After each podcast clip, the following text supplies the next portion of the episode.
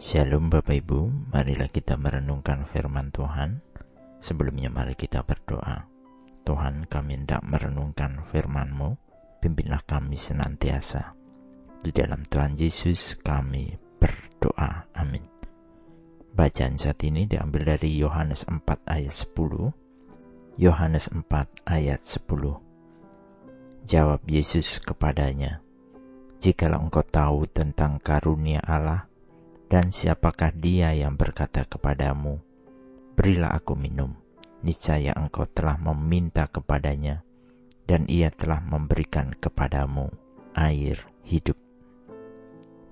Air mutlak diperlukan dalam kehidupan manusia, seperti yang kita ketahui bahwa air atau cairan menjadi komponen utama dalam tubuh manusia dan menjadi unsur terbanyak di dalam tubuh kita.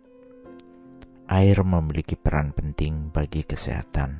Kandungan air dalam tubuh manusia adalah sekitar 60 hingga 70 persen dari berat tubuh kita. Manusia bisa bertahan tanpa makan, tetapi tidak akan mampu bertahan tanpa air. Air memberi kehidupan bagi manusia. Seperti bacaan saat ini, ada air yang jauh menjadikan manusia memperoleh hidup dan kehidupan, dan air yang tidak membuat kita menjadi haus lagi. Air itu adalah Tuhan Yesus Kristus sendiri dan ajaran-ajarannya. Dialah sumber kehidupan itu.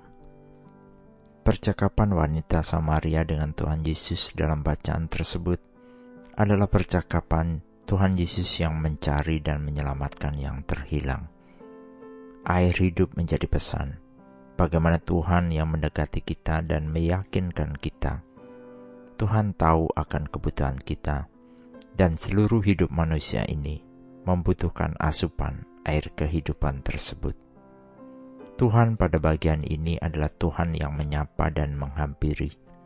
Walaupun wanita Samaria tahu bahwa tidak selayaknya dia berbicara dengan orang Yahudi, seperti yang Alkitab pisahkan, bahwa orang Yahudi tidak bergaul dengan orang Samaria.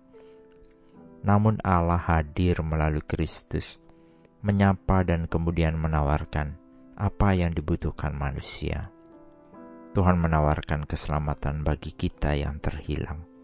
Itulah kebutuhan utama dibandingkan sekedar masalah makanan dan minuman. Allah tidak menginginkan manusia binasa karena dosa-dosanya, melainkan menginginkan semua yang percaya kepada karya Allah melalui Kristus yang telah disalibkan, memperoleh keselamatan dan kehidupan.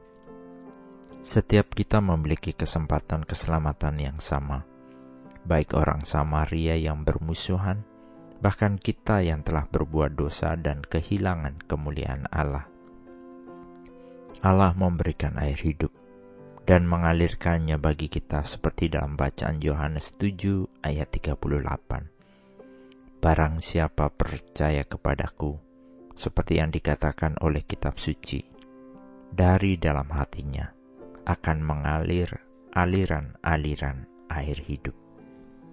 Marilah kita mencari bukan semata makanan dan minuman kesementaraan bagi tubuh yang fana ini, melainkan marilah kita mencari karunia Allah, Sang Sumber air kehidupan yang kekal itu.